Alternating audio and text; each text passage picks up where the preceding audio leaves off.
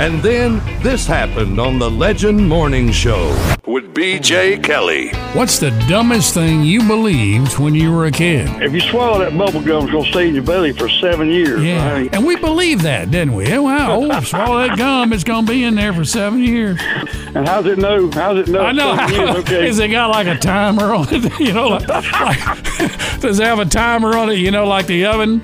All right, there it goes. You know, Uh, that'd be awesome. that would, that would be awesome, wouldn't it? Bring everybody over to the house. Hey, it's, uh, it's six years, 364 days, 23 hours, and 59 minutes. All right, y'all, get ready.